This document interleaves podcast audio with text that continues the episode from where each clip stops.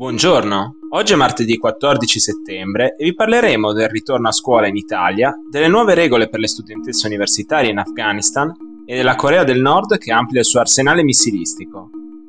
Questa è la nostra visione del mondo in 4 minuti.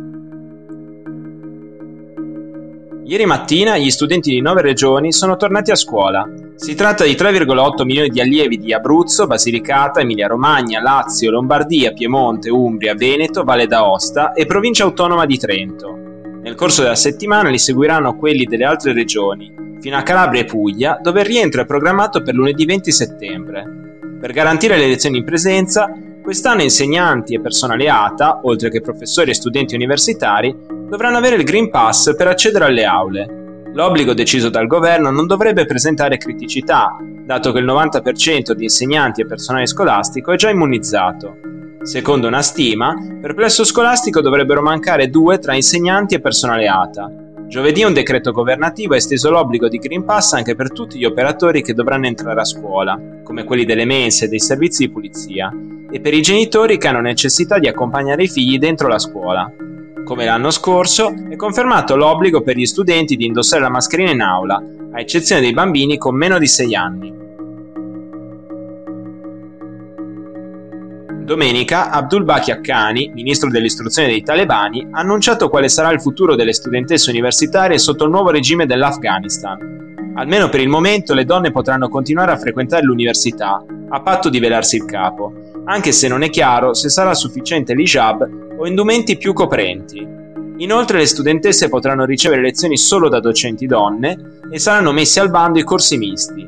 Su questo Accani è stato molto chiaro. Non permetteremo a ragazzi e ragazze di studiare insieme. Durante la conferenza stampa il ministro dell'istruzione ha anche fatto sapere che i programmi universitari verranno rivisti da una commissione. I nuovi vincoli arrivano in un paese in cui, prima della presa del potere dei talebani il 15 agosto, tutte le principali università, da quella di Herat alla Ghalib University di Kabul, contavano un numero di studentesse maggiore di quello degli studenti. L'annuncio di domenica è solo l'ultima prova che la comunità internazionale non può fidarsi del volto moderato che i talebani offrono a favore di telecamera. L'annuncio del nuovo governo il 7 settembre ha di fatto confermato che i talebani non hanno intenzione di affidare cariche di governo a nessun afgano che non sia di etnia Pashtun e soprattutto a nessuna donna. Dopo le promesse di governo inclusivo, non si trova nel nuovo esecutivo una sola ministra. Come ha spiegato il portavoce dei talebani Sayed Zekrullah Hashimi, il ruolo delle donne è procreare e crescere i propri figli e non c'è quindi nessun motivo perché facciano parte del governo. Ieri l'agenzia di stampa nordcoreana Korean Central News Agency ha annunciato che nel fine settimana Pyongyang ha testato con successo un nuovo missile da crociera a lungo raggio. Il dispositivo d'arma dovrebbe avere una gittata di 1500 km. A preoccupare gli analisti è soprattutto il fatto che questo tipo di missile potrebbe essere equipaggiato con una testata nucleare miniaturizzata, aumentando il livello di minaccia della Corea del Nord nei confronti delle vicine Corea del Sud e Giappone. È la prima volta che il regime nordcoreano riesce a dotarsi di un'arma di questo tipo, nonostante il paese si trovi nel pieno di un'emergenza sanitaria e alimentare a causa del Covid e di un'economia in profonda crisi.